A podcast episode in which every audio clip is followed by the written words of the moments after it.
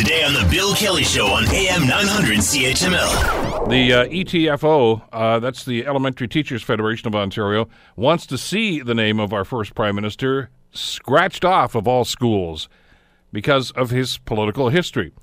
Uh, that's, of course, in light of what happened with the Robert E. Lee and the statues and, and everything that's been going on down in the States in the last little while. Joining us to talk about this is our good friend Steve Paikin, of course, host of The Agenda on TVO, which I guess will be starting a new season pretty soon, but uh, always a welcome guest on the program. How are you this morning, Steve?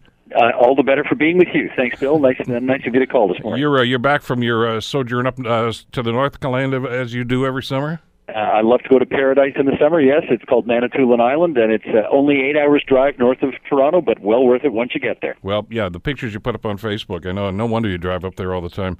Listen, you you're a fan of of, of this man. Uh, you're a you're a history buff. You're a political buff. Uh, you're one of the the Canadians that uh, that fet John A. Of course, on his birthday every year. Uh, we talk about this. Give me your sense on, on this story and, and where they're coming from on this.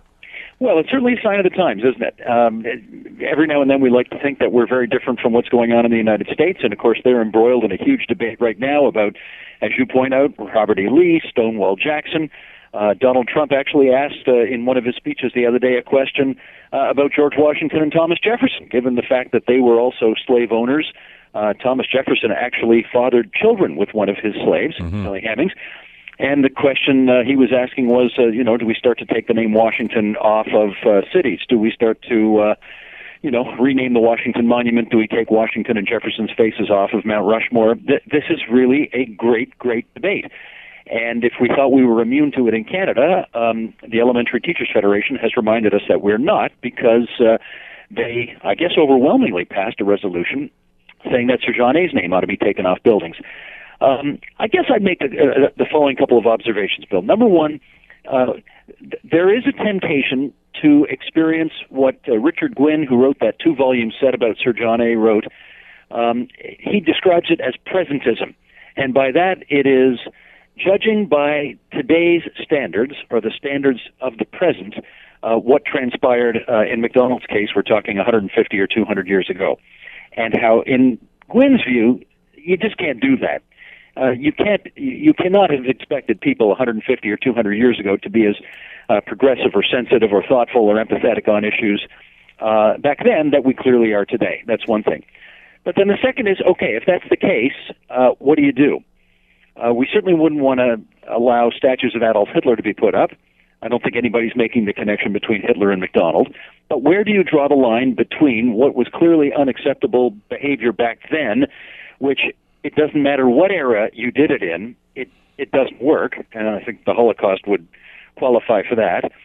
And where do you say, you know what, we recognize that they were different back then, but the achievements are so terrific, namely in this case the creation of Canada, uh, that we're not going to do anything about it. This is the debate, and you know, obviously people are going to be on both sides of it, and uh, I'm thinking long and hard about it myself. Um, uh, have you come to a conclusion about what side of it you're on? Because I'm not sure I have yet. No, no, I'm in the same boat as you, and, because I see the validity and the concern raised by the ETFO here. That certainly, and, and by the way, some some uh, First Nations groups, Aboriginal groups that are, that share the concern.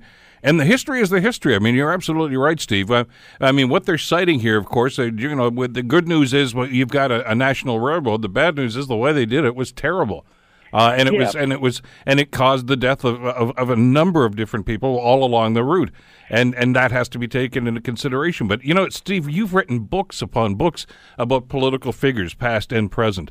And and I think uh, it's pretty fair to say, as a general overview, not too many of them qualify for sainthood. I mean, there's there's black marks and skeletons in just about everybody's closet. Well, that is the case, and that then raises the issue of if you want to take Sir John A.'s name off everything. I mean, is that the thin edge of the wedge? There's obviously in um, uh, in uh, the park downtown in uh, Gore Park. There's that beautiful statue of Sir John A. Macdonald. Is it time to pull that down? Because he did have some views about Indigenous people that uh, by today's standards would clearly not hold up. You know, this is a wonderful question about balance. We got a country because of Sir John A. We got a railway because of Sir John A. He's clearly, electorally speaking, one of the most uh, successful politicians of all time in our country. Uh, he advocated, actually, he was the first significant politician in Canada to advocate for the vote for women. Um, we should keep that in mind when we think about pulling statues down and taking names off off schools. Uh, but then again, thin edge of the wedge. Where do you want to stop? Want to hear more? Download the podcast on iTunes or Google Play and listen to The Bill Kelly Show weekdays from 9 to noon on AM 900 CHML.